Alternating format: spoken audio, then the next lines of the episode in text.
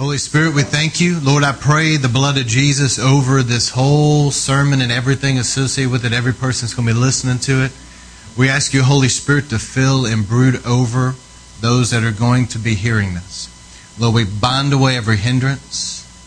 We break Satan's power.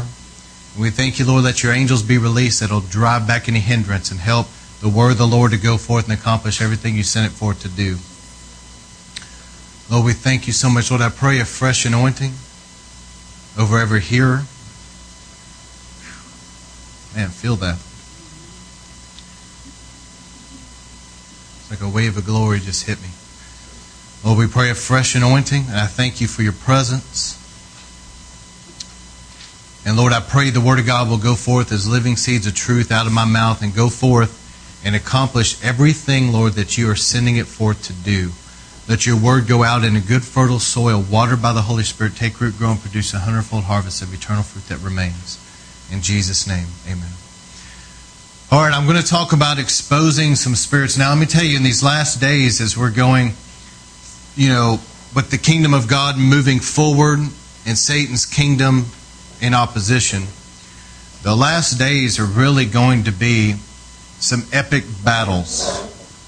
And so tonight, I want you to please give me your best ear tonight. This sermon is going to be a little different than other ones I've preached. I'm exposing some things. Some of the greatest battles are going to be in these last days. And it's going to be tremendous what God's going to do a great harvest of souls, great revival, great outpouring of the Holy Spirit, a great anointing. But at the same time, there's going to be a lot of resistance from the enemy. And as people are coming to Jesus now, it's not like it was 100 years ago.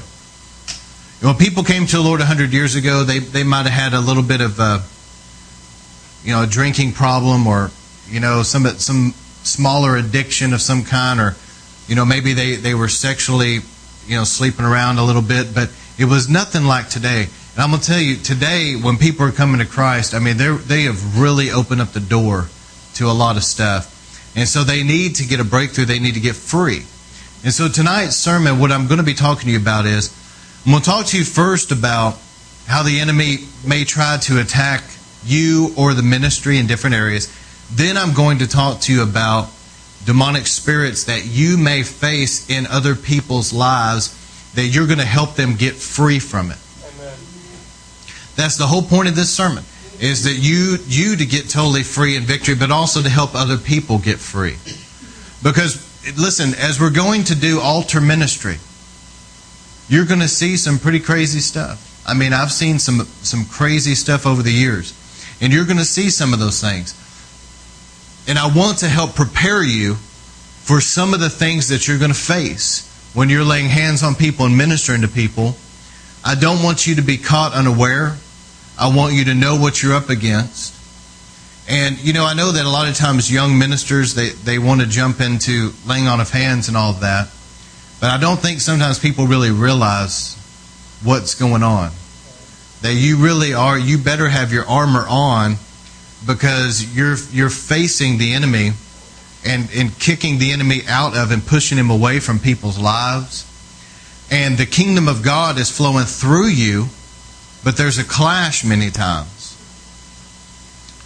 And I don't think people really realize the power that's in the laying on of hands and the ministry of laying on of hands. And I want to take time to talk about that. Now, next week, I'm going to be talking about infiltration. So these last two sermons are two of the most intense that I've probably preached. Okay?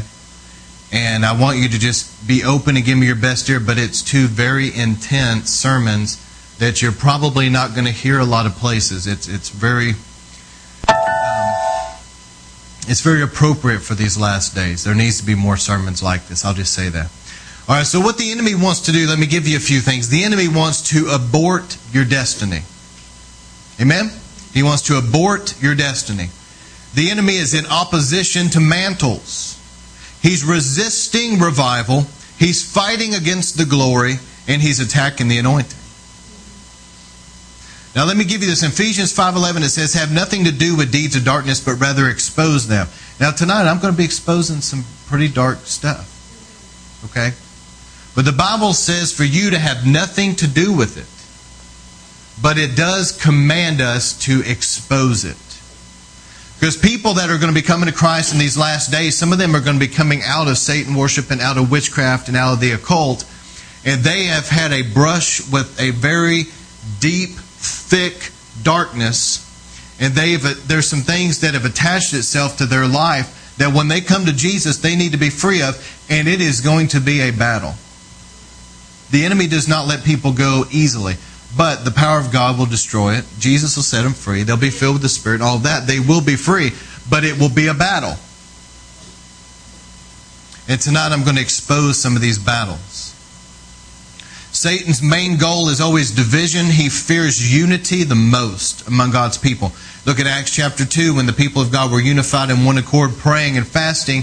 What happened? The day of Pentecost. Amen. Let me give you something that I just put together.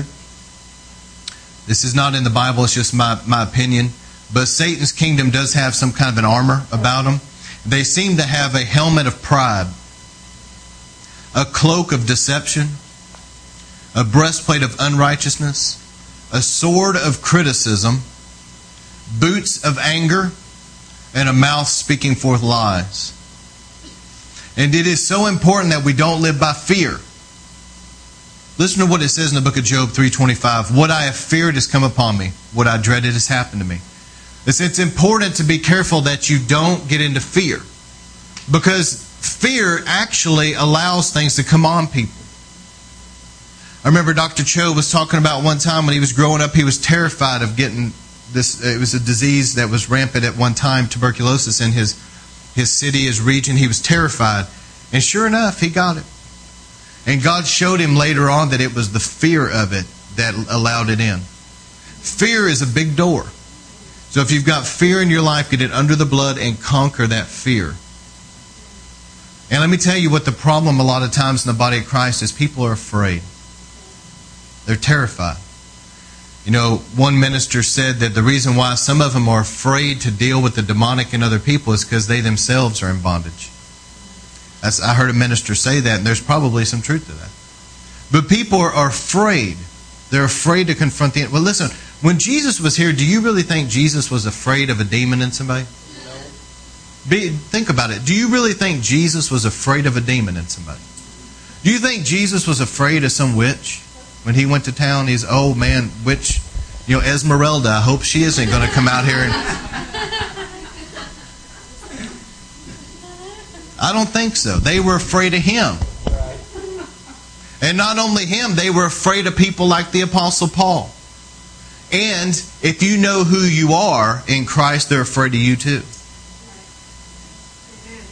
But the problem is, a lot of people live in fear. You know, even listen, even a little bitty dog. I've seen, I've seen a, a grown man. I've seen this happen. Fear will will sometimes even draw out an attack from a little bitty animal because they can sense fear. I've seen it happen, friend, and it was funny too.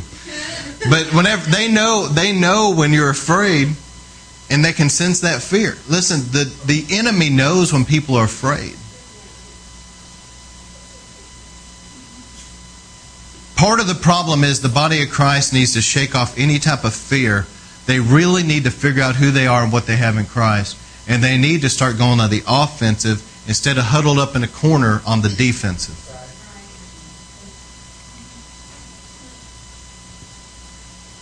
I remember one time, I've told this story, but I want to get it in this series. I'm going to give you two quick stories. One is there was a woman that Sandy and I knew that actually came to the Lord through my wife, led her to the Lord, and she had grown up in, in Satanism her whole life. I mean, she was very deep, deeply involved in the occult. Her family was deeply involved in it. And she came to Jesus, accepted him as Savior, and when she did, now her life is now in danger because her family was wanting to kill her, physically kill her. She was a traitor, and um, she also was water baptized, and I believe baptized in the Holy Spirit. I think at that time, maybe not at that time, but she was definitely saved and water baptized. But she knew there was still some demonic stuff in her life to get free of. And I mean, little wonder why. Her whole life, she practiced Satan worship. So Sandy took her to a full gospel Pentecostal church because she knew that at least in that church, in that type of a church, they, they believed in casting out demons and would at least help her. And there were some of you that are here that were there when this happened. But the pastor walked by, and uh, Sandy and I were not married at the time, and so I wasn't even there. But the pastor of that church walked by and put his Bible on her, and, and all hell broke loose. I mean, she went flying backward. And, well, actually, she swung at him, started cussing like a sailor. But it wasn't her; it was the demonic in her. And to make a long story short, she fell on the ground. It took like four grown men just to hold her there. And she was supernaturally strong, so she was literally picking grown men up, and they were coming back down like this. And the pastor cast out 12, 14 demons, something like that, out of her. And she got up, felt great. But here's here's the problem. This really ticks me off, to be honest. But you know, it was like a ghost town. It was a full church until that happened, and everybody had gone out and abandoned the pastor. Listen, I'm saying this on the record. Okay, so if they hear this, I am rebuking you. Okay. So be ye offended if you hear this and you're supposed to be offended. But listen, like a bunch of little sissies and cowards, they ran out of there and left the pastor to deal with this by himself. There was a few grown men there that were helping him that were, you know, elders in the church, but they were out there in the foyer like a bunch of little whipped dogs, sissies out there, afraid of a few demons. We're not dealing with big, huge, you know, massive principalities. We're just dealing with little demons anyway, and so the pastor got the victory. Then, whenever the service was over, he goes back to the back, and some of those people told him, said, We don't want that stuff going on in our church. Now, not only does it upset me, but I believe that upsets the Lord. Where else are they going to go? There's no other place that they can go but the church. And the church is supposed to be a place that the sick can come in and get healed, where people can come in and get delivered. And not only within the four walls, but we are the church. We're supposed to be taking this to the streets as well. And that's the type of stuff I'm talking about, just this fear business, being afraid. Let me tell you, when you know who you are in Christ, you really get an idea, a revelation of who you really are in Christ that you're a new creation. And yes, I am saying this. You really are supernatural because you're born again. The Spirit of God, Almighty God, lives inside you. And the Bible says, Greater is He that's in you than He that's in the world. If you really understood that Jesus actually meant it when He said, You will lay hands on the sick, you will drive out demons in my name. You have authority over all the power of the enemy, nothing will harm you. When you really get a revelation of these scriptures, and you understand that, that you've been born again and now Christ's DNA is in you, you have authority over the demonic. The power of God, when you're baptized in the Holy Spirit, you understand that the power of God is clothing you like a garment. And whenever you come, if you know who you are and you're walking in faith, not fear, you're walking in faith, when you step into a place, I'm telling you, hell trembles. But it trembles at people that know who they are in Christ. They have faith. I remember the, the demonic, well, the guy, I'm sorry, the seven sons of Sceva and the Jewish chief priests, eight grown men. They tried to cast demon out of a guy. The guy jumped on him, Acts chapter 19, beat them all up. They all ran out naked and bleeding. It would have been a spectacle to see for sure. But listen to what the demon said. The demon said, I know Jesus, and I know who Paul is. Who are you? See, I'm not a who are you. Okay? And, and neither are you. You're not somebody that demons are going, who are you? Who do you think you are? No, we're not fearful. And there, you know, listen, those that demonic spirit said, I know who Paul is. You're going to be the type of person, I'm going to be the type person, I say this with humility, you're going to be the type person, those listening, that the enemy is going to go, I know who Jesus is, and man, I know who that person is. Stay away from them. Amen? Amen. All right. So, in dealing with these things, let me give you another story. Uh, this is a friend of mine that you guys know here, but people that are listening this may not know. Uh, Brother Benny Baker, powerful man of God, was telling me this story. But if you even had any idea, I remember the story of Elijah and Elisha. I'm sorry, it, wa- it wasn't Elisha, it was Gehazi. It was Elisha and Gehazi. And, uh, and Elisha was, was looking at all the armies that were coming. And Gehazi was sitting there afraid. And Elisha said, Gehazi, come here. And he prayed for him, put, it, put his hand over his eyes and prayed for him. And Gehazi, all of a sudden, he could see in the realm of the Spirit. And he opened his eyes. I'm sure he blinked real good, rubbed his eyes, and looked again. And they could see all these angelic beings around their property. And Elisha told Gehazi, There are more for us than against us. And listen to the story. So Elisha goes out there. God struck the army blind. And Elisha goes out there and is talking to the commander and takes the reins of his horse and leads the whole army right into Israel's camp. And they're surrounded by Israel now. If people understood, now let me give you a quick angel story. So there was this uh, man of God that Benny Baker knew as a friend of his and said that this man, some of you already heard this story, but just bear with it, said this man got really sick. And the Lord, of course, he prayed about being healed. He knew God was at work in that area of healing him. And but he was really sick and the sickness got severe and because of the sickness he had a stroke. And so part of his body, his right side of his body, he had had this stroke and his arm wouldn't work right but he refused to give up. And so he would still preach the gospel.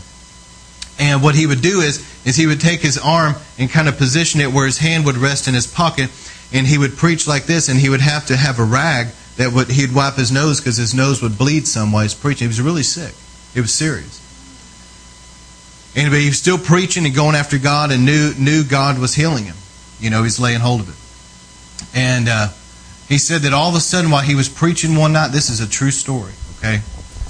He said that the back doors of this building exploded open. It was like a power hit them, and they just exploded open. Everybody's attention was just captivated by that at the moment.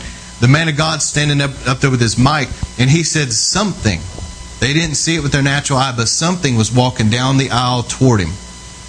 And while that was walking toward him, people, as it was coming, people to the right and left were just falling out under the power. And pews were turning upside down. So here, this thing's coming toward him. All of a sudden, that man of God said he felt something just hit him in the chest. He goes flying back several feet, lands on his back. He gets up and he's completely 100% healed, miraculously. Gets home that night and is taking his shirt off and to his surprise, as he looked in the mirror, there was a big handprint on his chest where, he, where something had whacked. You know what it was? It was an angel. If one angel, listen, one angel can do that. Everybody say one angel. One angel can do that. Think about the story I just told you about Elisha and Gehazi. Do people really understand greater is he that's in us? And that the Bible says he encamps his angels around those that fear the Lord and they will deliver them that you have angels encamped around you. There's nothing for you to fear. But what the problem is when people live in fear, the enemy knows that and begins to try to intimidate them. I don't know about you, but I want to be the one doing the intimidating on the enemy. All right, I just want to strengthen your faith. So let me give you a few things tonight. So a threefold cord, Ecclesiastes 4:12 says a threefold cord is not easily broken. There's something about things in threes in the Bible. And, you know, what I see in these last days, at least in our region, it may be in other places, but I see a threefold cord of what the enemy's trying to do in the way of number one, religion. And when I'm talking about religion, a religious spirit, I'm talking about Antichrist spirit, a religious spirit, it's the same thing. Number two, a Jezebel spirit, and number three, Leviathan. I'm seeing a threefold cord, those things coming together, and it is really something. And a lot of people have been hit pretty hard by these forces. So, how does the enemy attack you? How does the enemy attack churches and attack revival? Let me give you a few things. Number one is watch out for a python spirit. A python's hiss. A python has to do with confinement and containment and being held back from your fullness. And the way it comes in, Acts 16 16 says the Apostle Paul was going out to a place of prayer, whatever, and this woman that had a spirit of divination. Divination is the occult branch that has to do with information. So when you go to a psychic or whatever, and you, I know you won't be doing that, but people that are foolish enough to do that. They go to psychics and all those type people. It's a spirit of divination. That the ones that are talking to the dead, they're trying to read the future. They're, all of that seeking information is divination. Well, this woman had a spirit of divination. In the Greek, it was a python spirit.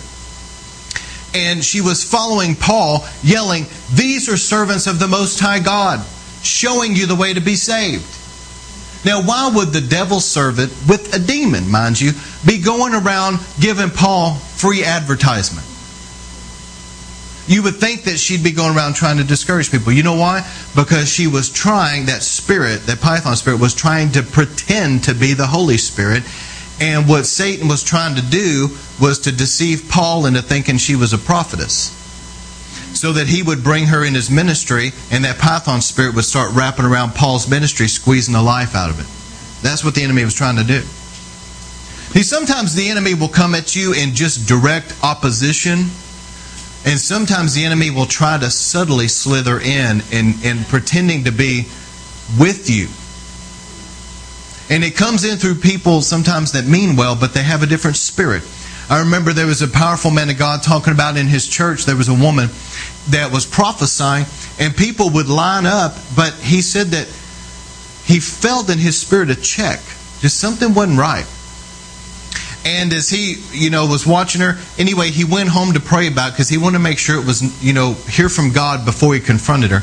And sure enough, the Lord told him it's not the Holy Spirit, it's a spirit of divination.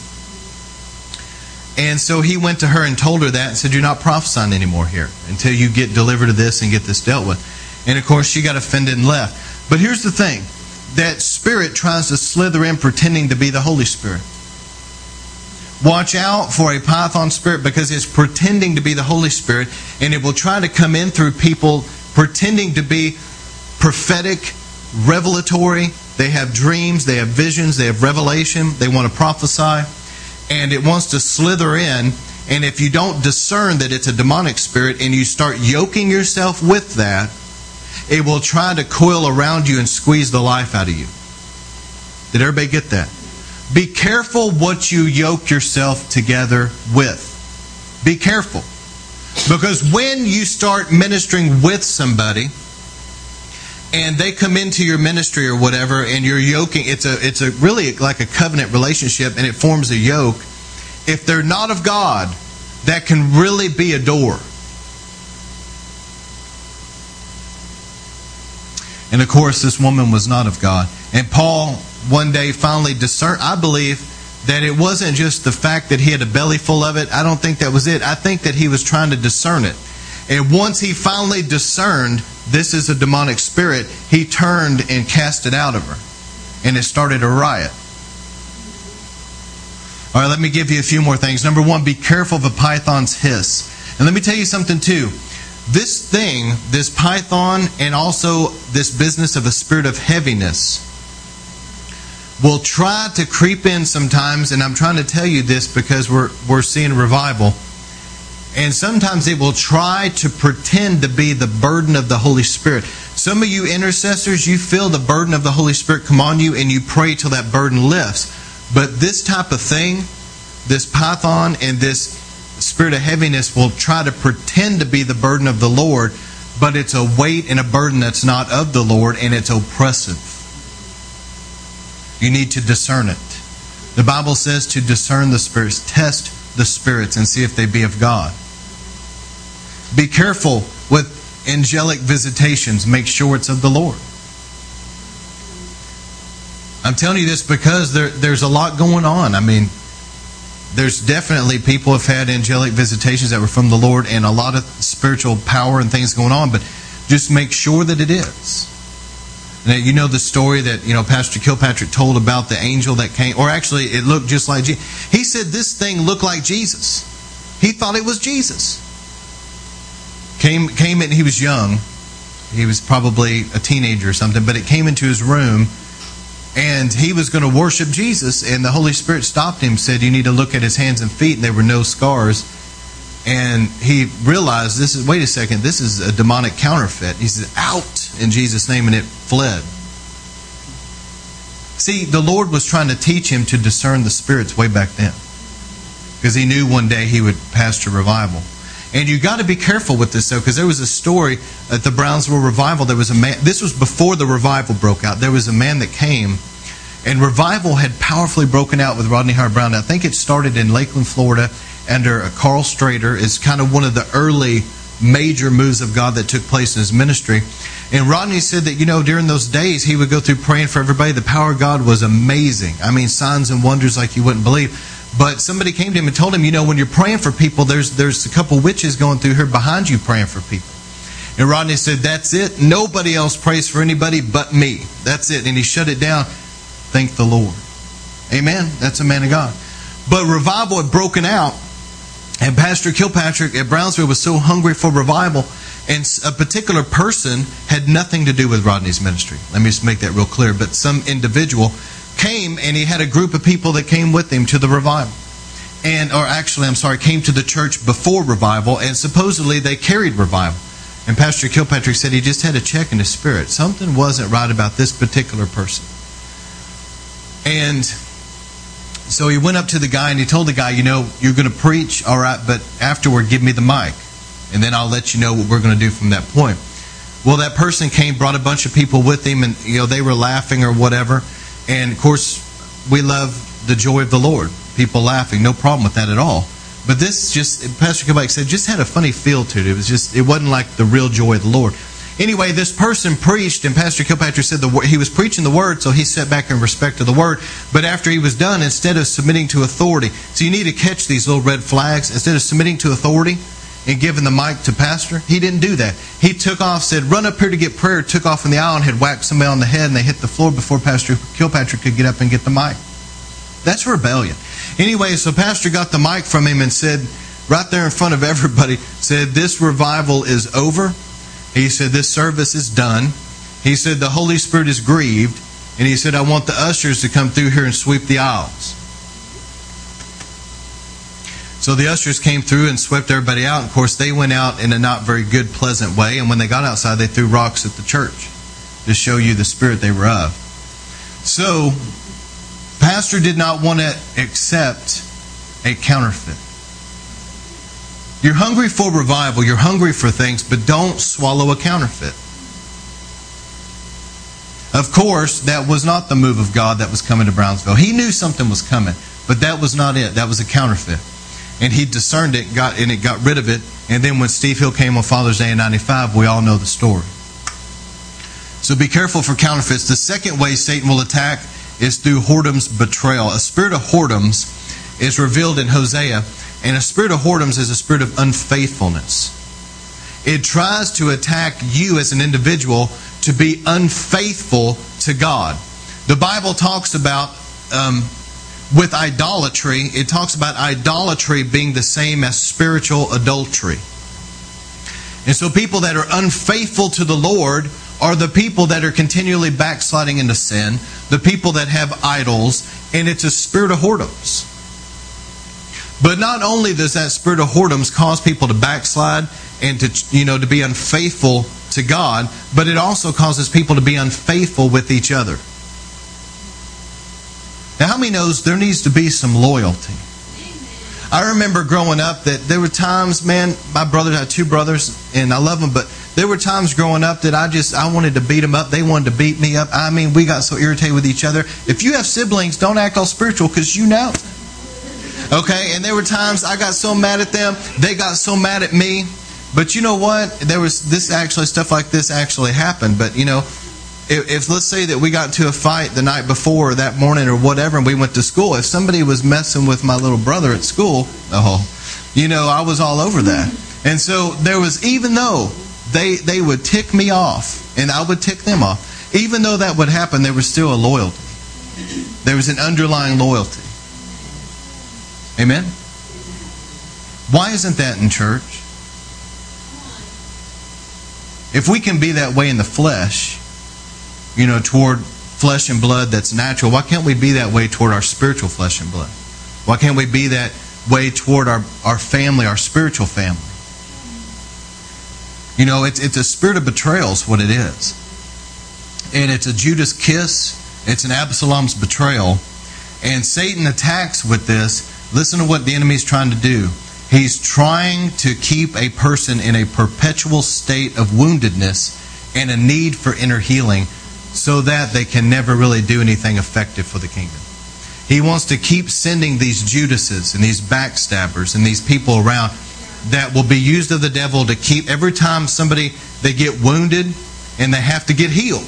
And so they're going through this healing process. They forgive, and right about the time they start doing better, Satan will send somebody else that'll betray, and then they, you know what I'm saying? It's it's a it's a cycle, and we need to pray that that be completely broken and unable to get through. But let me say this: we've got to be aware of this attack, and we've got to be quick to forgive. Everybody's going to go through some kind of betrayal in life. Jesus went through it. We're all going to go through it to some extent. But we've got to be quick to forgive and pray for them and get beyond it so that we can get healed quickly and get beyond it so that the Lord can use us. Because sometimes, you know, people get betrayed and they get hurt. And it really it takes the Lord to supernaturally heal them. And that's a major attack right there is, is a spirit of whoredoms. It's a spirit of betrayal. All right, another one is a religious spirit's abandonment and rejection.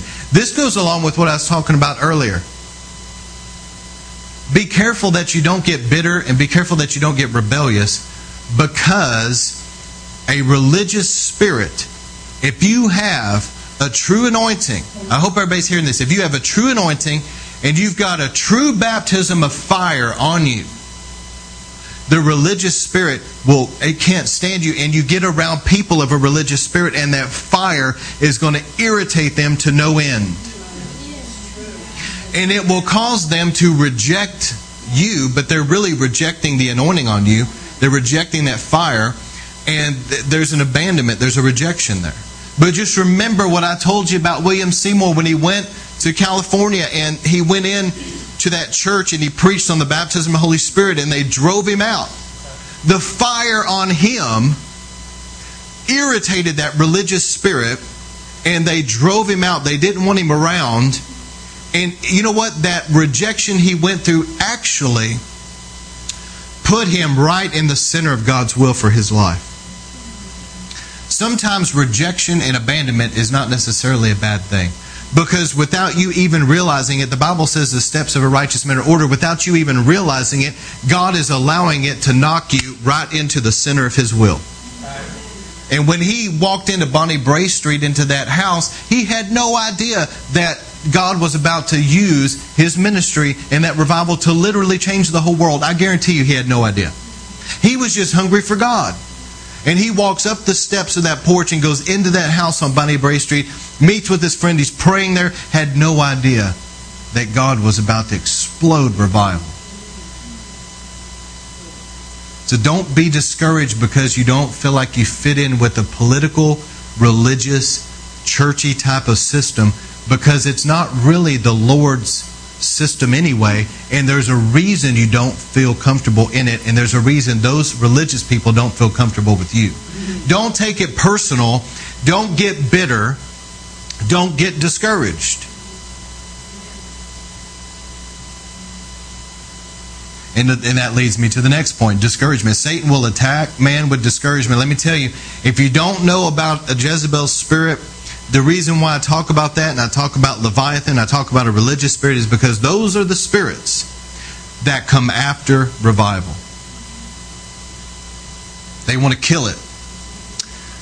But I remember that Nehemiah was led by God to go back to Jerusalem and set up, build up the walls that had fallen down. The entire time that he's working on the walls, Satan raised up an evil man by the name of Sanballat who wants the name of Sanballat?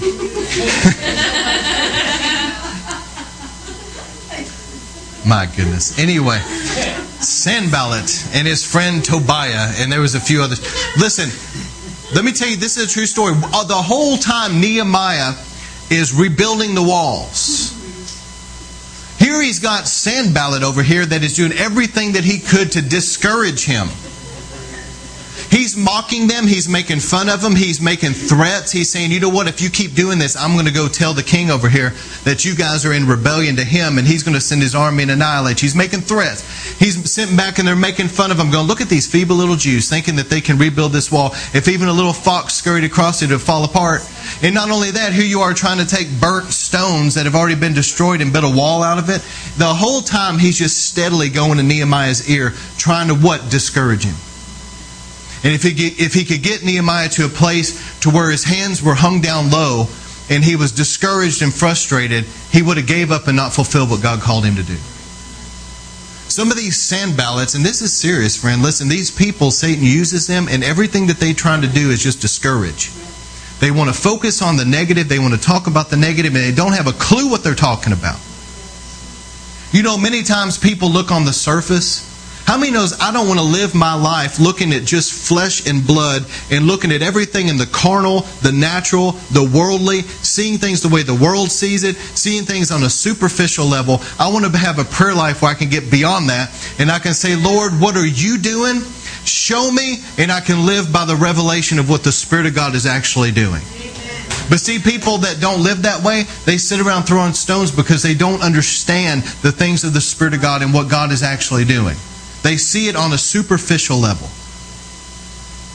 And they try to tear it down. And you know what? That, that whole time that Sanballat and Tobiah and all them did that, later on, Nehemiah goes out of town or whatever, comes back. And the priest, after they had built the walls up and all that, one of the priests had allowed Tobiah to have a room in the temple. Nehemiah comes in. This man, I wish Maybe when I get to heaven, somehow they have this like a DVD or something where you can watch this. I don't know. I want to see this moment. Anyway, I, I just want to see Nehemiah's face whenever, whenever he finds out that they gave Tobiah a room after all that he did. And Nehemiah was, I'm sure he was, I'm sure that little vein popped out. You know what I'm saying? He got mad. He kicks the door open, goes in there, physically picks the man, throws him out, throws all of his stuff his CD player, you know, his iPod, everything, throws it all out, and is like hit the road, kicks him out of the temple. But see, Satan will try to send, just like Tobiah, will try to send evil men into the camp. And they're full of discouragement. And if you listen to them, they have a, some kind of a religious spirit about them, but they're negative. Negative. Another thing that will attack, listen, be careful for discouragement, seriously be careful. If you if you find yourself around people and then when you get away from them, you feel discouraged, that is a very bad sign. Because when you're around fellow Christians, you should be uplifted. Remember that. Because if you're around people that discourage you and it makes you feel like you want to give up or I don't know, you know, you just feel negative and down and all that I'm telling you, it may not be a healthy relationship. It may be that you need to limit your time with those people or cut it off altogether. But you need to be around people that are of like faith. You need to be around people that have a similar passion and a fire and a DNA like you. Because there's some people out there, they're born again Christians. They love the Lord. Some of them are spirit filled and they live a righteous life, but they do not understand the things of revival. They don't understand it. They don't understand the fire of God. They, and, and without meaning to, sometimes they can actually be very discouraging about what's going on. And let me say this while I'm on it. Some of you guys are, are young in all this, and so there's some things that you may not have heard yet. But talking about cross pollination of the anointing, okay? It is so important. Now, if you and I had heard, you know what? Let's say, you know, somehow we knew this, that Jesus himself was going to show up in Dallas in two weeks and he was going to be preaching somewhere.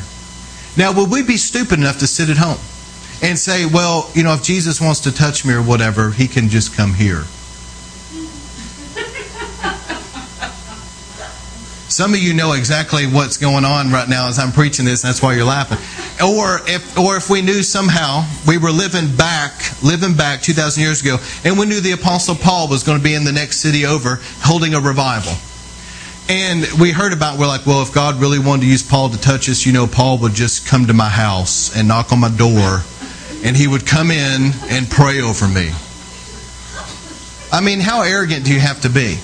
I remember one preacher saying, How stupid can you be and still breathe? Yeah.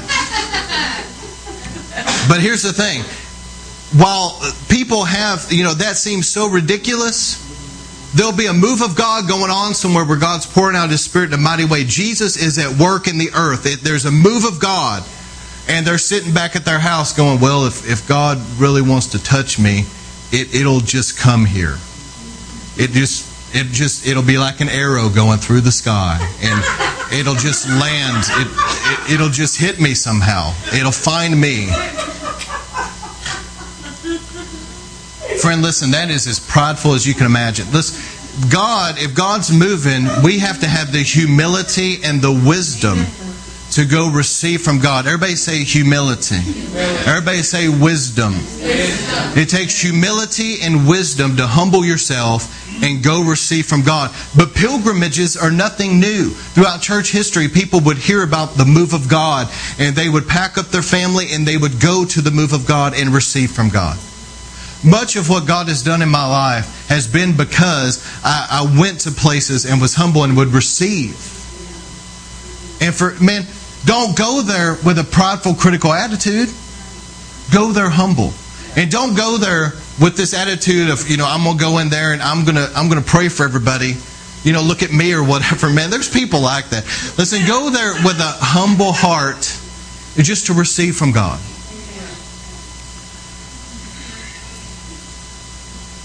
You're laughing because you know what I'm talking about. But listen, the cross pollination is, you know, the bee will go from, from flower to flower and it's a cross pollinating, but it's picking up that pollen on it. And we need to be willing to go places where God's moving and get that anointing in us and on us. And not only that, whenever people come, you know, I heard about Reinhard Bonnke coming a few years back to Dallas. You know, like I'm not going to go. You know, I went and he prayed for me. It was awesome. You know, I mean, so I'm just saying, when people come to town or you go there or whatever, catch the anointing, catch that impartation. It's a cross pollination. And you know what? All these different moves of God, all these different moves of God are different and unique in their own way. But I'm telling you that all of these little streams are all starting now to come together to form a mighty river. Are you hearing me? All of it is starting to move together. And those that have had the wisdom and the humility to go catch the anointing from these different moves of God are going to be in that river. But those that set back and we're like, well, you know, God will just show up here, you know, then they, they've missed out on a lot. I feel sorry for them. Watch out also for religious attacks, a spirit of religion, which is also an antichrist spirit. Listen, the religious spirit is anti anointing, it's very political, and it tries to intimidate. Position yourself or Satan cannot use religious men to control you. An antichrist spirit is a counterfeit to the it's a counterfeit, it's a religious spirit, but it's a counterfeit to the Holy Spirit. I've been teaching on this. I know you're already, you know, familiar with this, but it opposes revival. It opposes free worship. It opposes unstructured services. You see it in the life of the Pharisees. But be ready because as revival continues, Satan will attack with a religious spirit. Another one is the Jezebel spirit. Watch out. A Jezebel spirit, if you don't know much about this spirit, you need to read some books on it. I've written a book, you can read it, but you need to educate yourself about this spirit and its tactics because it's serious. And when you come under an attack of a Jezebel spirit, it's witchcraft and it tries to cause severe discouragement and depression. Some of the ways that a Jezebel spirit will attack is it uses the sons of Belial these are people. Now, now listen, in the, the story of Naboth's vineyard, Jezebel went and she got, the Bible translates it, a couple sons of Belial. Belial means lawless and it means worthless. Got a couple sons of Belial, worthless men, that she knew that she could use, and had them sit next to Naboth at a feast. And then, at the right time, they started making false accusations against Naboth who was a righteous man and never did anything wrong. But these sons of Belial, Jezebel knew I can use those type of people right there. Jezebel had found some people that she could use, and those sons of Belial were used to bring false accusation and slander against a good man. and because of that, the, his inheritance was taken. That's a major attack of a Jezebel spirit is not to get her hands dirty, but get other people to do her dirty work. Find a couple sons of Belial that she can use. Watch out for Jezebel because sometimes it will come in the form of a woman who claims to be a prophetess.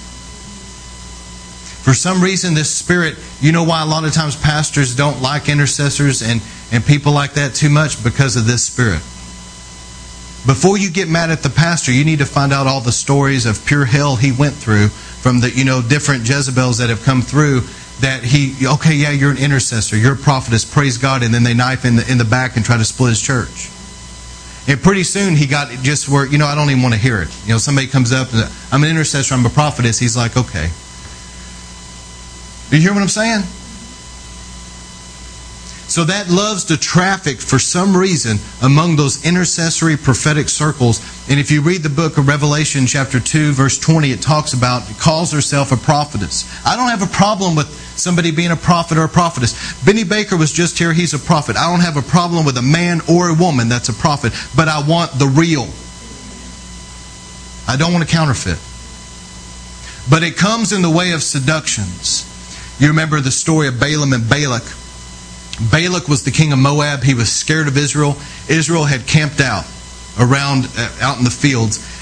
He hires Balaam, who's a false prophet. Well, really, Balaam, you know, had a true prophetic revelatory gifting of some kind. It was real, but he was a hireling. He would do it for money.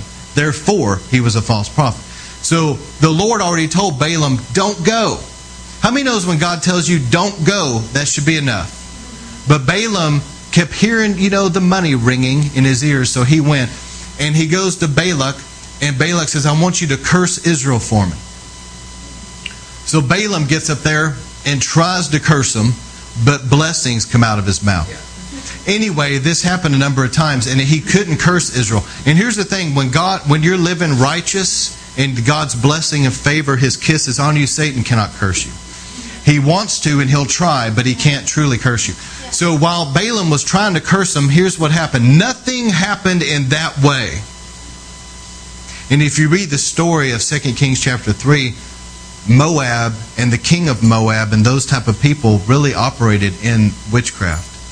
And he was willing to sacrifice his son as, as a human sacrifice in 2 Kings 3 um, to use witchcraft power against Israel. So these are people that knew about this stuff, okay? And he was really truly trying to hire Balaam to really do something. Well, it didn't work, and so here's what Balaam did. Balaam basically told the king how to still get Israel. You can't curse them directly, but here's what you can do. And Balak took his advice and sent all the young, beautiful Moab women into the camp of Israel. And God had told Israel, don't marry foreigners. Remember? And so the young men were marrying these Moabite women, and it, it incurred the wrath of God, and God himself began to pour out judgment on Israel. So here's, here's another way Jezebel and this type of spirit works it tries to bring seduction where it'll pull people into sin, and they come under God's judgment.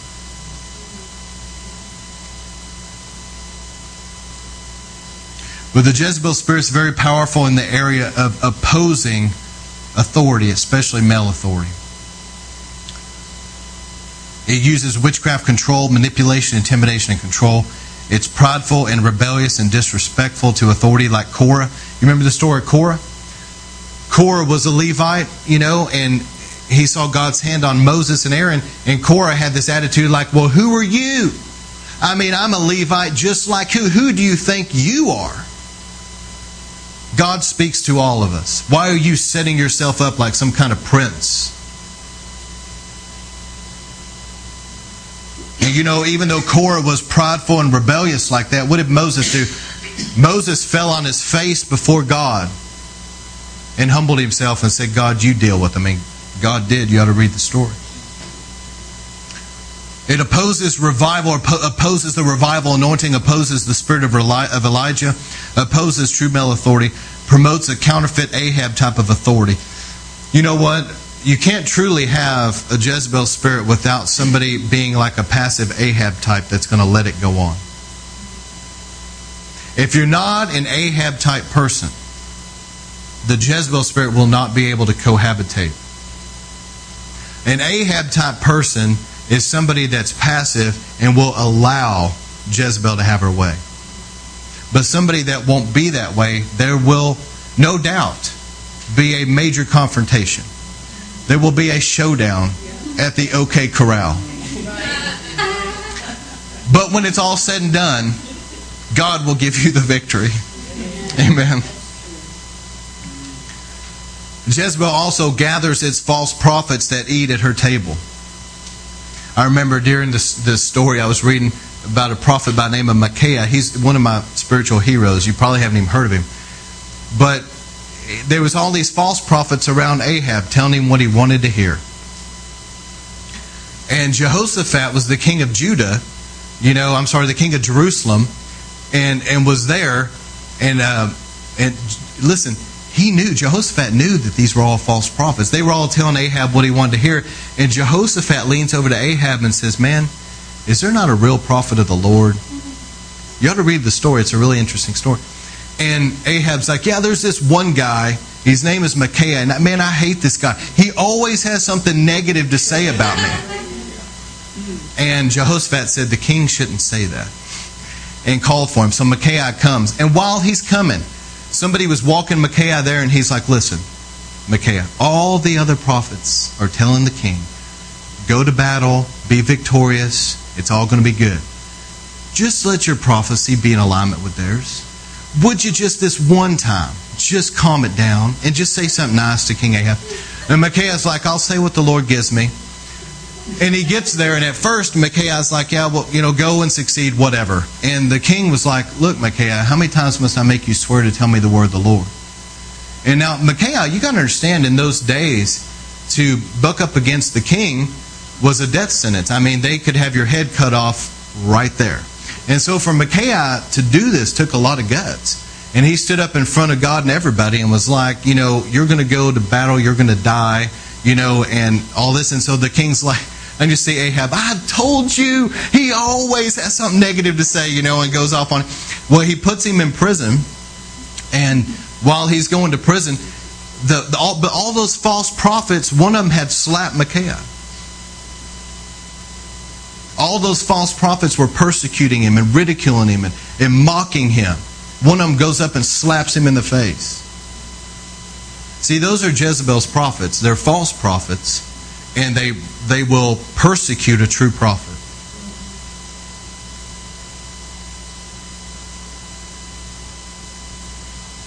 Another thing to watch out for is Leviathan. I'm just trying to go through this quick, but Leviathan, a powerful satanic spirit that promotes confusion and twisting.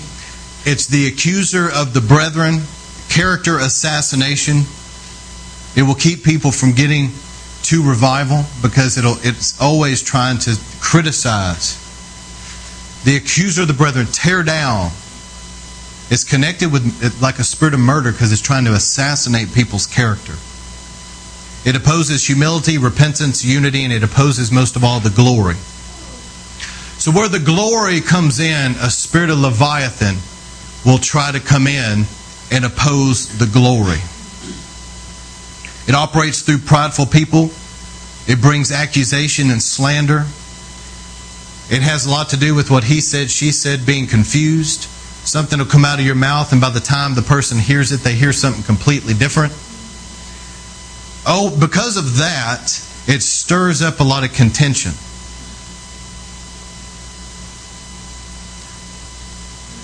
So watch out for Leviathan when it comes to revival. These are last day satanic spirits. Watch out for a spirit of whoredoms.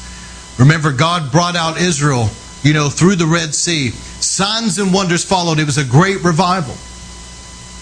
Next thing you know, they're dancing naked around a golden calf, practicing Egyptian rituals, and worshiping a false god. Right there.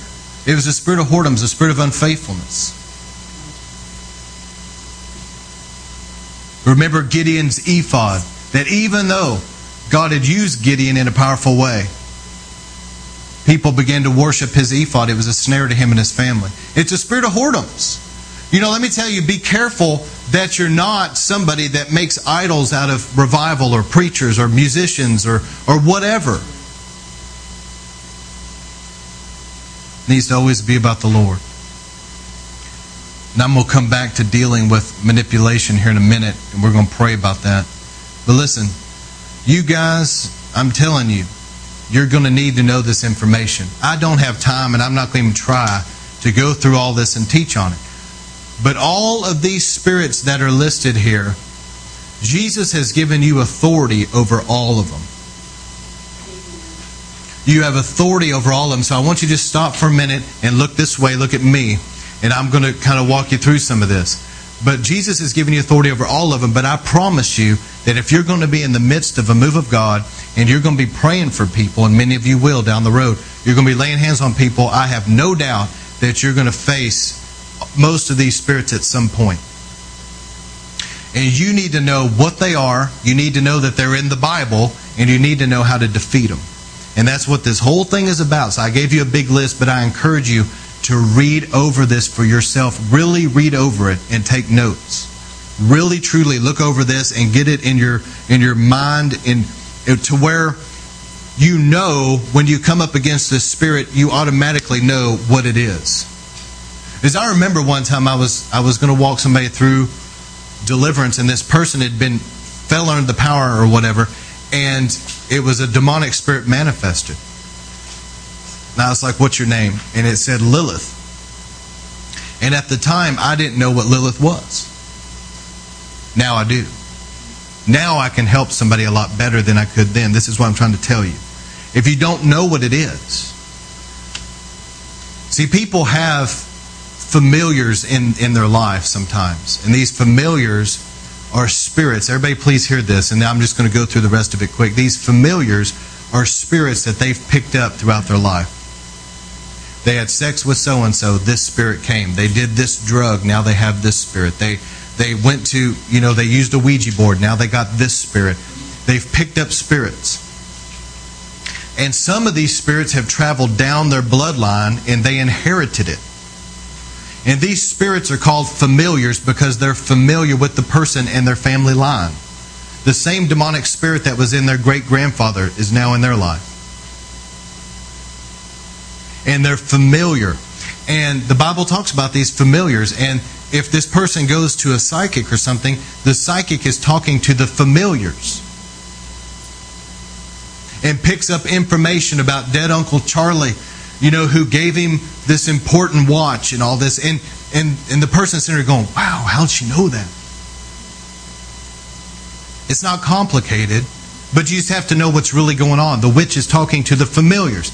Now, the familiars in somebody's life can take on a satanic anointing, if you will, from the principalities over the region. So, if there's a really strong religious spirit in a region, then those familiars will, will draw that anointing unto themselves and try to make that person very religious. If there's a strong Jezebel spirit, it will try to draw that anointing, and that person will become disrespectful, rebellious, and controlling. Do you see what I'm saying? But it's it's working within the familiars, the structure that's within their life. And the Lord wants to tear down those structures and set people free. So the main thing is is the people need to repent and ask forgiveness for whatever it is that has allowed this in them, in their life.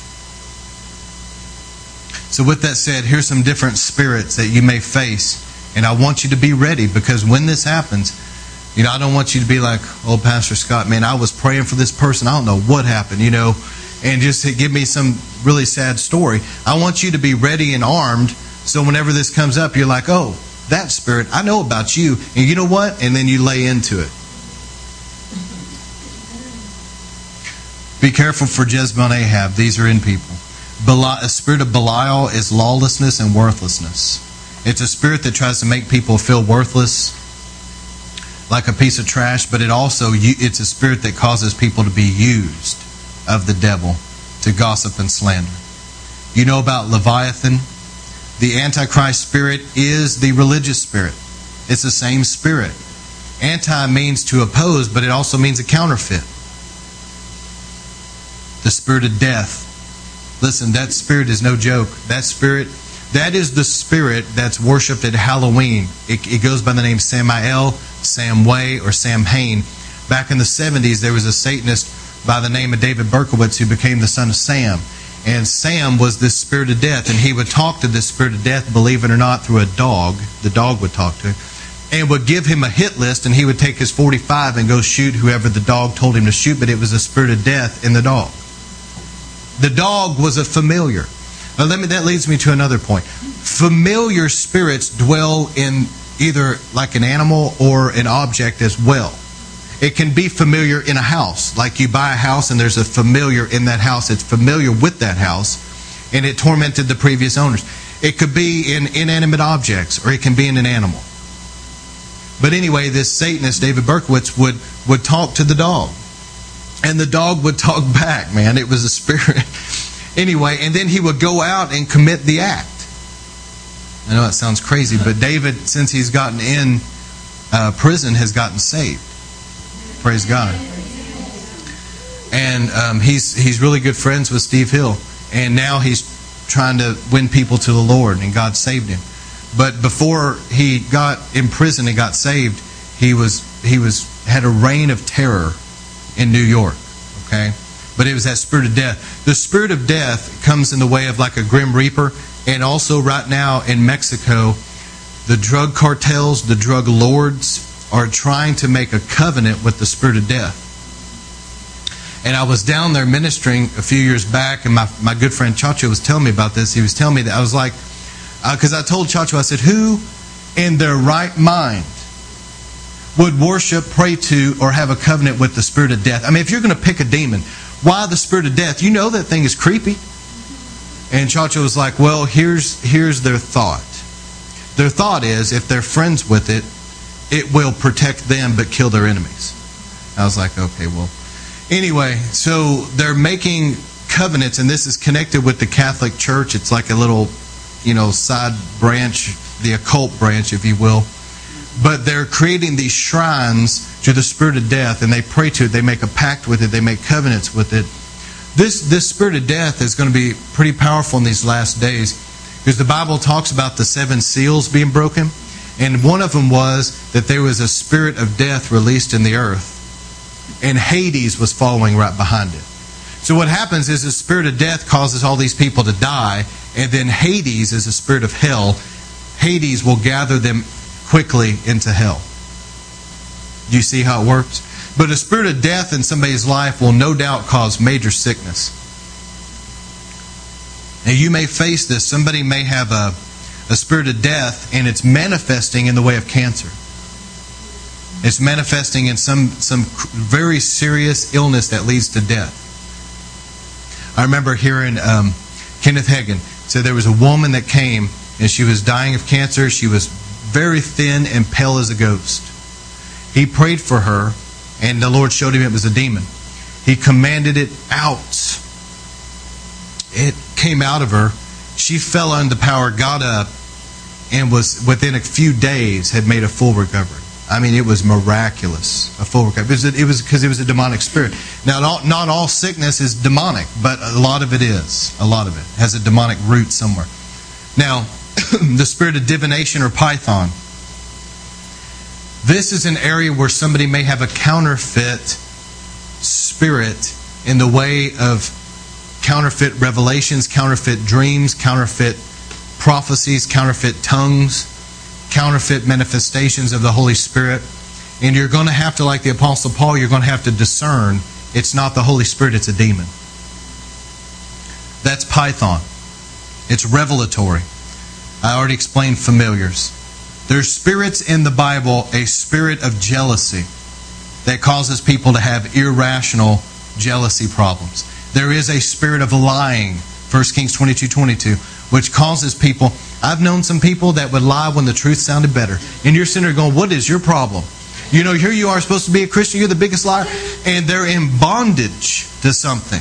And, and, you know, I've learned a lot now that I've been in ministry I didn't know back then. Had I known, there was this guy I knew.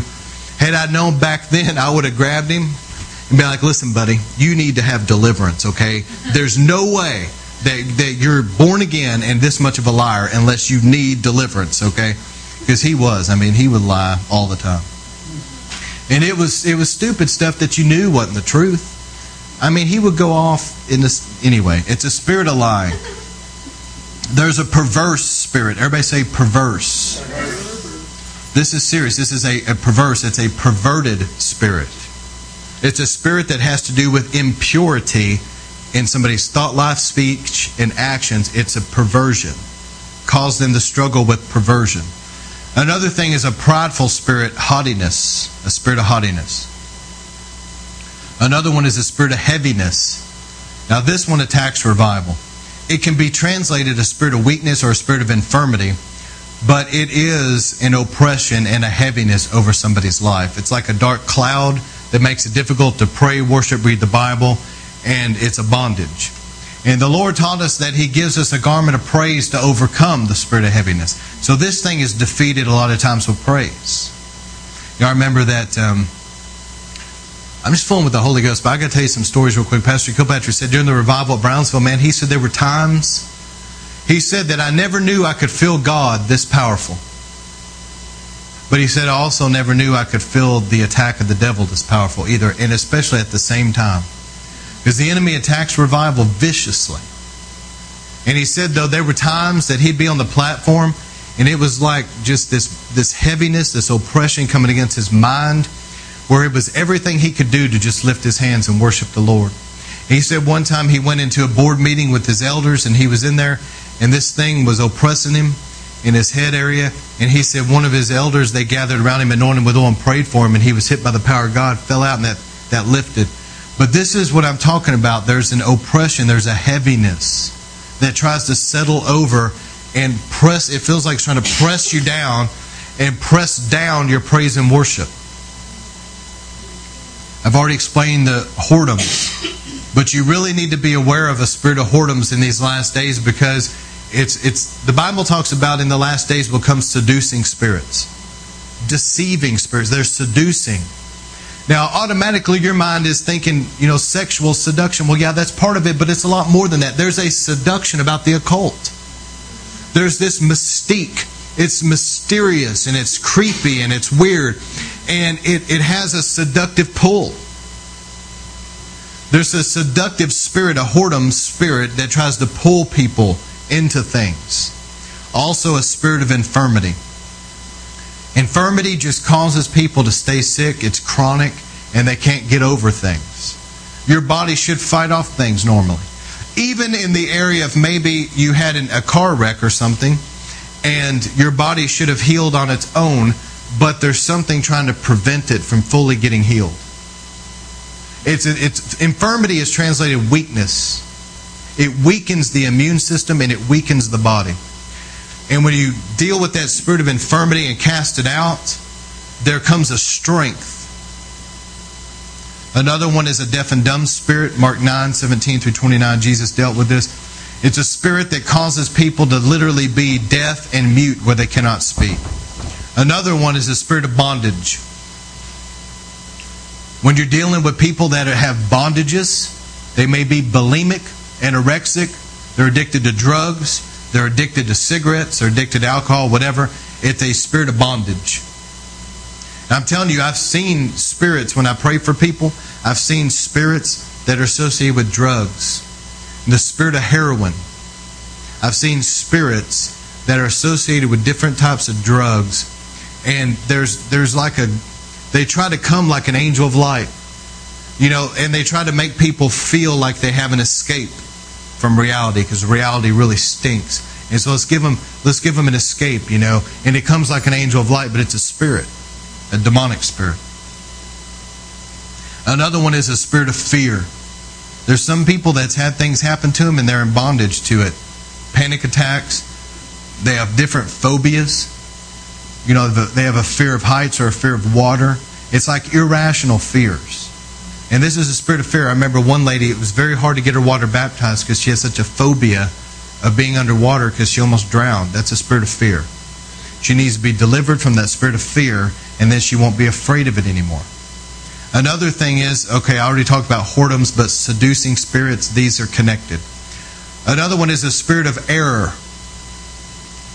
This is strong deception. You know, a spirit of error. You know, somebody can know the Bible, they can memorize parts of the Bible, they can quote the Bible, they've read it you know, 30 times. But because they don't read it with the Holy Spirit helping them, they get sucked into deception and error. And they'll be religious. They think they know what they're talking about. They'll quote the Bible. They'll quote scriptures against the move of God. They'll quote the Word of God, but the whole time they're in error. They're deceived. You have to know the Bible, but you have to know the Bible by the Holy Spirit.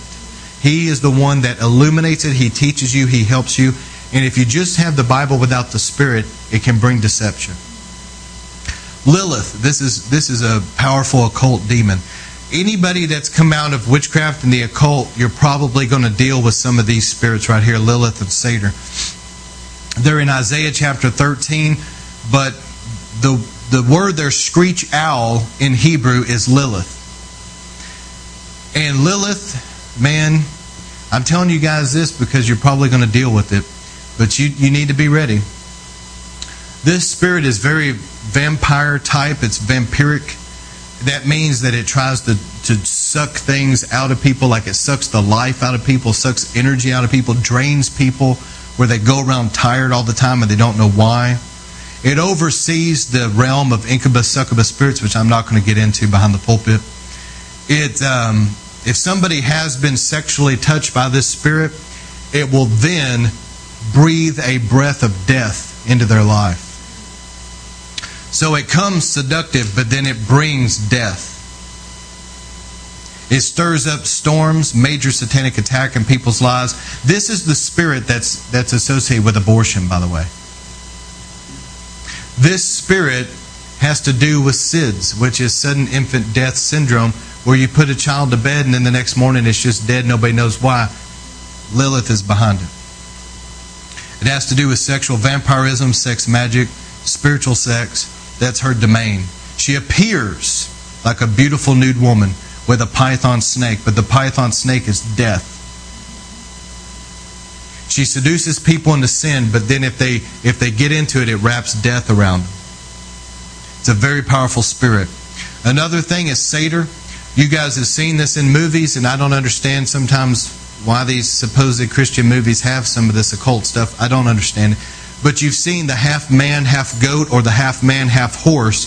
That's Satyr. Satyr is a very powerful satanic occult demon. Sandy's father, who was a Satanist, he worshiped the devil, had a statue of Satyr, half man, half horse, right? Holding a naked woman. It's a satanic spirit. Satyr is seen as the goat in the Bible. Lilith and Satyr are usually seen together, just like in Isaiah 13, where it says goat calls the goat, it's Satyr calls the Satyr. These spirits traffic in the occult world. It is a spirit that seems to be extremely sexual in nature. It tries to get in the lives of men and produce all sorts of perverse, driving sexual desires. It tries to travel down family bloodlines. Satyr is also powerfully used in the area of sex magic and sexual rituals. It is the, the demon god Pan for the Wiccans. It is also, this is interesting, it is also the one that oversees the goat's book of death, which names are written into of those that have involved themselves in the occult or made pacts with the devil. Just like we have the Lamb's book of life, Satan has the goat's book of death. So these are powerful spirits, and if you if you're dealing with somebody, once somebody touches the realm of the occult, what they don't understand is is that they have just opened a door to their life where these powerful spirits that traffic in that realm are now coming in. Had they had never gone there, they probably would have never had it. But once they got into the occult, that stuff is coming in and it comes in with a vengeance. And you're going to have to kick it back out. Another spirit is Legion. You remember Jesus confronting Legion? I have studied this spirit, and here's what I believe. I'm coming to a close with these. Legion has to do with defilement. That's just my opinion. I've studied this and I've seen Legion. Legion seems to, to cause, it seems to be the spirit of defilement, being this, that it tries to cause people to keep getting defiled. When you see a spirit of legion at work, it has to do with OCD behavior. People that are obsessive compulsive. There are people that don't want to take showers, they don't want to clean their house, they don't want to be clean. Or it goes to the whole other extreme where somebody takes way too many showers in a day. They're obsessively cleaning everything, but it's irrational. It's obsessive. And it also the this spirit has to do with defilement. And if you look in the life of the man that had this demon in his life, he was going around tombs around dead people. He was cutting himself, which that defiles a person when they cut themselves and shed blood. It's a defiling thing. And he was very unclean and unkempt. But it, that's a manifestation of the Spirit. It wants to defile people spiritually. Because, see, once somebody gets defiled, it opens the door for more demonic spirits. That's why Legion had so many others with him. Because he would keep defiling the person, which would allow more in. Is this making sense? And it appears when you see in the spirit realm, it may appear kind of like a fly or a dung beetle or the scarab beetle for those that know about the occult, things like that, the scarab beetle of Egypt. Another spirit is porneia. This is a Greek word, and it's where we get our word pornography from.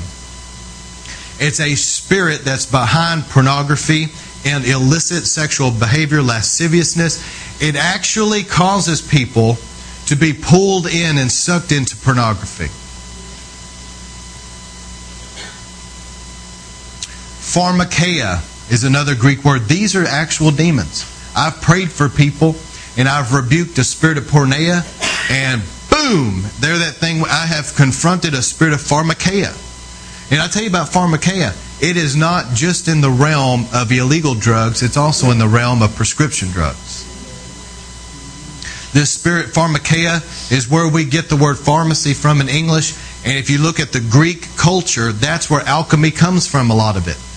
And the Greek culture, I'll get into this, it's really weird to me, but you know, in the Bible, in Daniel, it says the prince of Persia would come, then the prince of Greece. And I believe with all my heart that we're seeing the prince of Persia arise with terrorism and Islam. But I also believe with all my heart that we're about to see the Prince of Greece arise, and it's going to have to do with the rise of the Antichrist and some of these very things I'm about to show you. Pharmakeia is a bondage to drugs. It's a spirit that is behind mind altering drugs. In times past, witches, and you know, it could be the peyote of the Indians, it was the different potions people would drink, but it was mind altering drugs that would get people in an altered state of consciousness where they would be more able to communicate with spirits. I remember a true story, of a friend of mine, back before I was a Christian.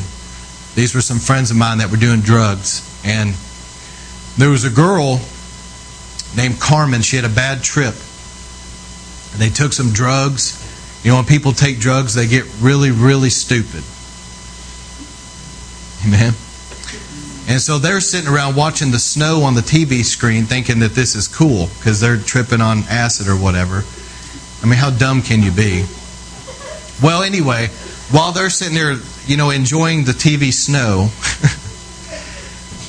this demon appears to both of them, scares them like you wouldn't believe, and walks right into her. See, you open your when you're when you're doing this, you open yourself up. These are not Christian people. And at the time, I wasn't living for the Lord, but they saw this demon and it scared them. Spitless, man. It scared them bad. that's, that's Texan. And so they call, hey, they figure, you know what? Hey, you know what? We know this Christian guy. We're going to call him and find out who his preacher is because now we, we need help. We done, you know, we crossed the line, man. And so they call this friend, this guy I knew, and the preacher came and literally cast the demon out of her. But the sad thing is, they, they weren't repentant or anything. So, what's going to keep it from coming back with seven more? But once you get into this, this drugs and these altered state of consciousness, these trips, that's what the sorcerers of old would do.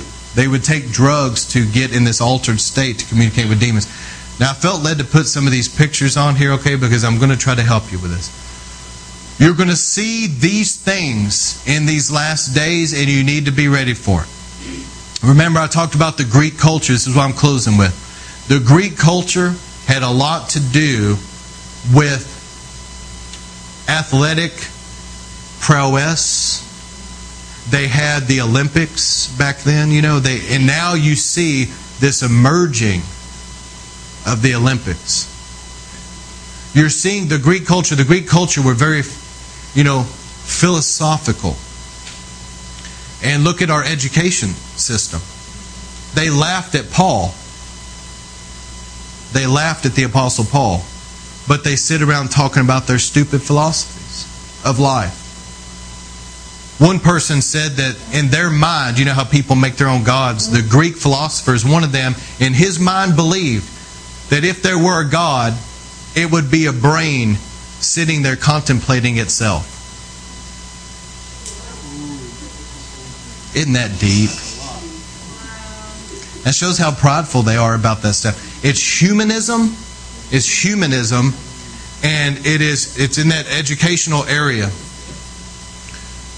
The Greek culture also produced, listen to me, the Greek culture also produced what we know today in Western culture as the medical system. The use of pharmacy drugs, And that's why this is going to shock some of you, but look it up for yourself and you'll see it for yourself.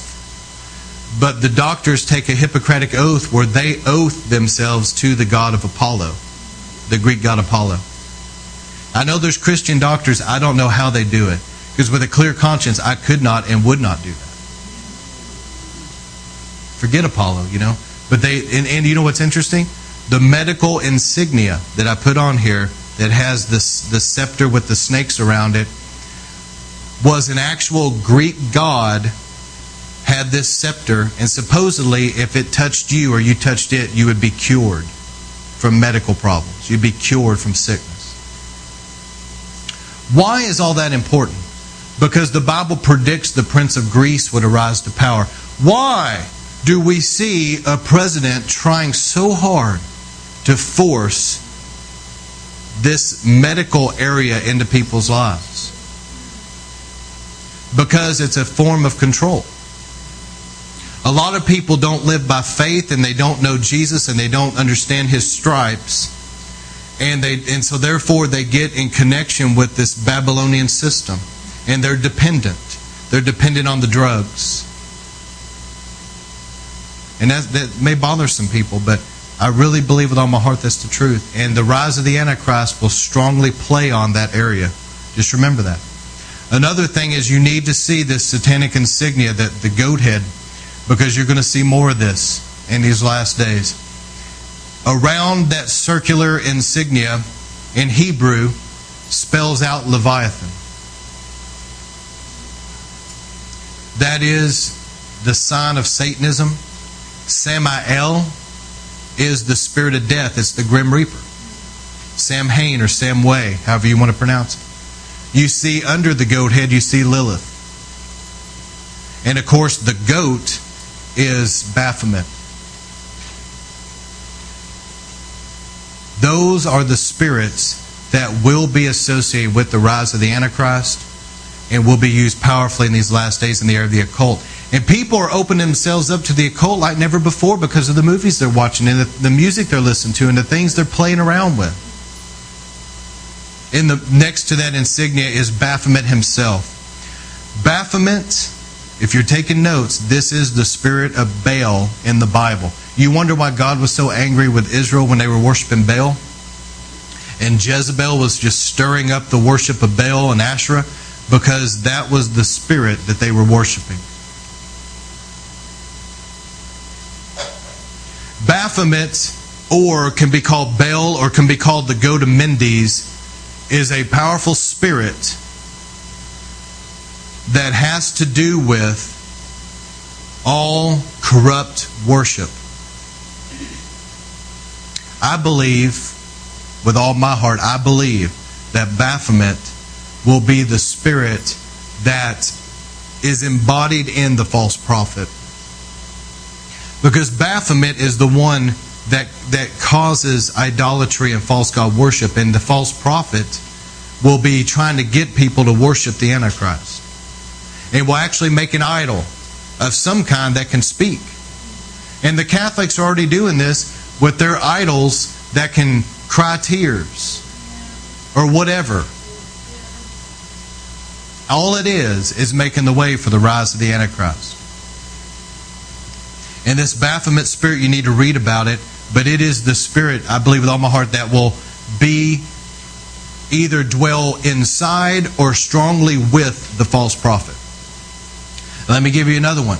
This is just as satanic as anything else is a counterfeit Christ. Just like that spirit that appeared to Pastor Kilpatrick when he was young, that was not anything to do with God. That was 100% the devil. Coming as an angel of light. But the counterfeit Christ that you see worshiped by the Catholics, the Mormons, the Jehovah's Witness, all these other cults out there. And not only that, but there's there's an element of it in Islam. But it is a counterfeit Christ. It is not the real Jesus. Amen. It's just as satanic as any it's just as satanic as Baphomet. You better make sure that you know the real Jesus. You're going to see on the dollar sign the signs of the Illuminati. I did not see this, okay? But I knew it really bothered me that, you know, if the NFL is really actually interested in family friendly entertainment, why would they have somebody like Madonna? You know, anyway, I mean, that's, to me, I'm sitting here thinking that's a no brainer that you're going to be getting something that's not family friendly right there. You know, unless you got it in writing from her that she wouldn't, I don't know. But anyway, I didn't watch it. But I saw an expose on the NFL halftime by some Christians that were exposing it. And you would be blown away at how much Illuminati symbols were all throughout the whole entire show. This is where this thing is going. The Illuminati on that on this picture here on the dollar bill. At the bottom it says Novus Ordo, however you pronounce it. That means New World Order. That's what it means. The raised eye above the pyramid is the sign of the Illuminati. The Illuminati are the people that are very high ranking in, in Satanism that are going to help oversee the rise of the Antichrist when it's time. They control the world's currency, and they're in positions around the world that they have a lot to do with who gets elected in political offices and who don't. And there's an agenda. And don't be surprised, because isn't it Psalm chapter 2, I believe, where it says the nations conspire against the Lord and his anointed one? But you're going to see a lot of Illuminati signs and emblems and, and these triangles with the eye. And you know what? The Illuminati, think of Egyptian magic and Egyptian occultism because that's what the Illuminati specializes in. And the Illuminati oversees every realm of the occult. All of Satan's kingdom, the Illuminati are the ones that oversee it. They oversee all of Freemasonry. And then, of course, Lilith, you see a picture there of like a vampire type of the spirit that I already talked about. But let's skip down to the bottom part here. I'm going to read the last two paragraphs and then I'm going to pray with people. But Baphomet is the goat of Mendes or Baal of the Bible. Jezebel worshiped this spirit. This is one of Satan's highest fallen angels. It is, the, I believe, it's my opinion, it is the beast that will come out of the earth in Revelation 13. The false prophet will be empowered by this spirit. Baphomet is a ruling spirit over the Illuminati, Freemasonry. Other ruling spirits in Freemasonry are, are Mahabone and Tubal Cain. One of the greatest uh, one of the greatest ways this spirit works is through being a counterfeit Christ, as seen in Catholicism, Mormonism, Islam, and Jehovah's Witness. See, it's a deception.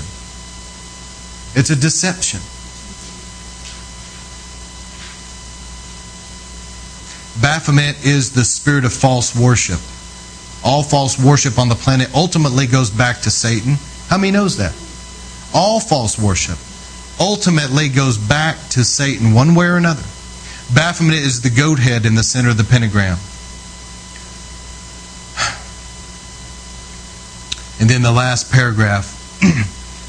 this spirit will be the religious spirit that empowers the false prophet and assists in the spiritual rise to the power for the Antichrist. I'm sorry, the spiritual rise to power for the Antichrist. It will unite all religions of the world in a false sense of peace. The Catholic Church is already working on this. The Pope will have a lot to do with this. In fact, the Pope is already working in this direction as I'm writing this. Some believe the Pope will actually be the false prophet or the Antichrist. I don't know, but a lot of people have believed that through the centuries.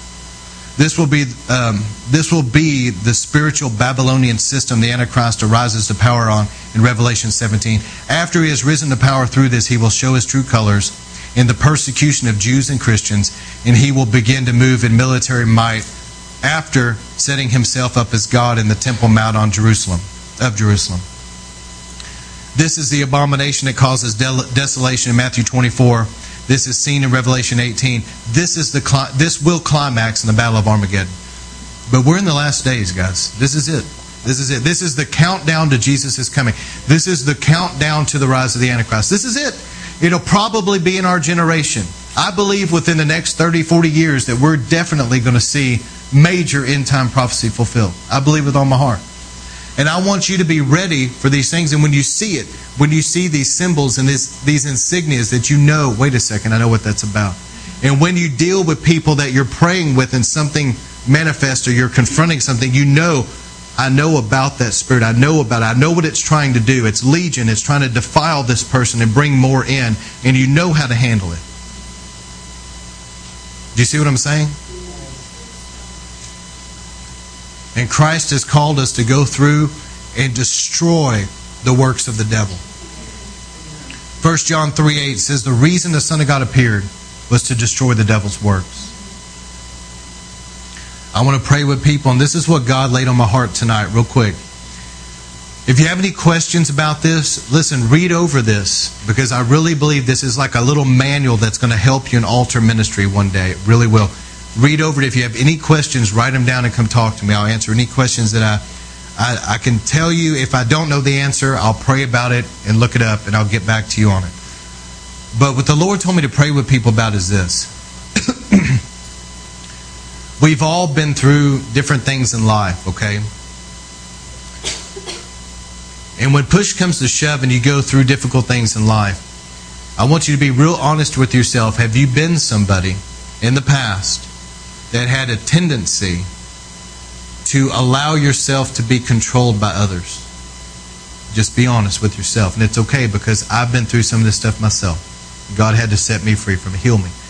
Have you did you used to have insecurities to where when somebody would try to bully or somebody would try to tell you what to do or whatever, you kind of had a tendency that given the right circumstance, you would go along to get along even though you knew deep down it was like, I don't want to be doing this, but you're going along to get along. You had a tendency to allow yourself to be controlled. Or maybe out of fear, or maybe out of, of insecurities and hurt, maybe you used to have a tendency to want to control what's going on around you.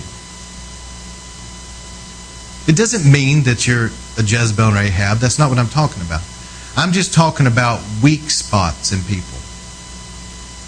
You know, I remember when I first got saved, you know, I had a, you know, an issue with anger. I also had an issue sometimes with lying. Like if I really got in a bad situation, I would just lie, you know.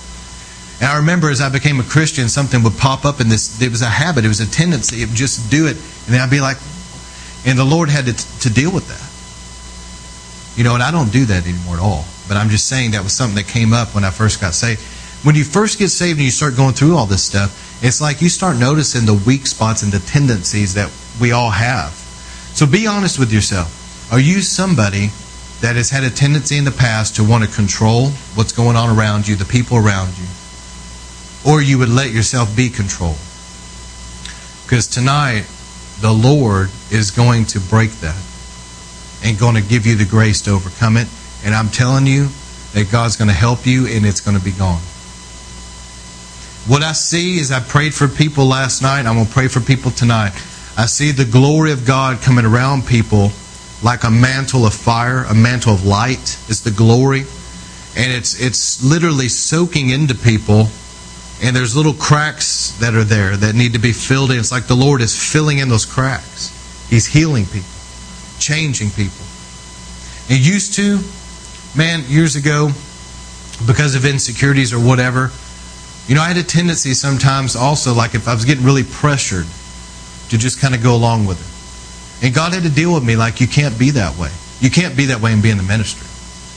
And so I dealt with it. And once you deal with it and you, you no longer go along to get along, you're somebody that'll take a stand. People that have a Jezebel spirit may not like you anymore, but there is a freedom like you wouldn't believe. Because I'm not going to be controlled, and neither are you. I'm, I'm not going to be controlled by people. Amen? I'm not going to be manipulated. So tonight I felt the Lord wanted to break that. I mean, really, really set some people free and heal some people from that. It's not at all that you have a Jezebel Ahab spirit. I'm not saying that. I'm not even insinuating that. I'm just saying that those weak places in us, if they don't get filled with the Spirit and changed, then the enemy will try, when push comes to shove and you really get pressure, the enemy will try to kind of take a claw and stick it into that area, and all of a sudden something comes out of your life. You're like, where'd that come from? But there was a tendency there that you didn't even realize was there, but a tendency. And it'll come out.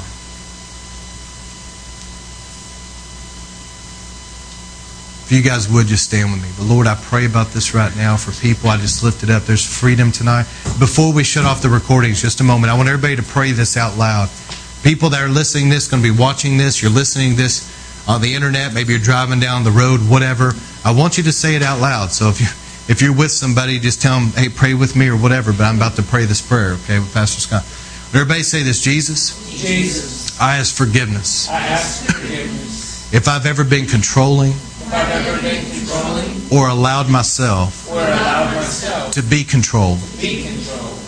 Out of insecurities. Out of insecurities. Fears. Fears. Hurts. Hurts. Or anything else. Or anything else. I repent. I repent. And I'm asking you tonight. Asking you tonight. Holy Spirit. Holy Spirit. Fill these areas. Fill these areas. Change me. Change me. Let your fire. Let your fire. Burn this out of me. Burn this out of me. And set me free. And set me free. I receive it now. I receive it now. In Jesus' name. In Jesus' name. So, Father, I'm about to lay hands on people, but I pray over everybody, everybody that's listening to this recording that you know it may in some people's lives it may be a satanic bondage there. I don't know. But i speak to those areas. They've prayed about it.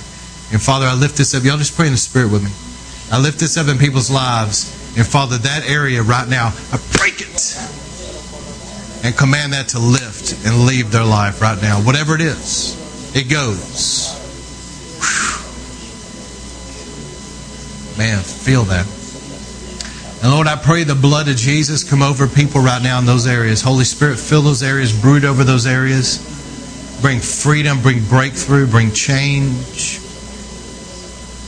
And let your angels just be released, Lord, to, to remove what needs to be removed and bring freedom tonight. I thank you for it in Jesus' name.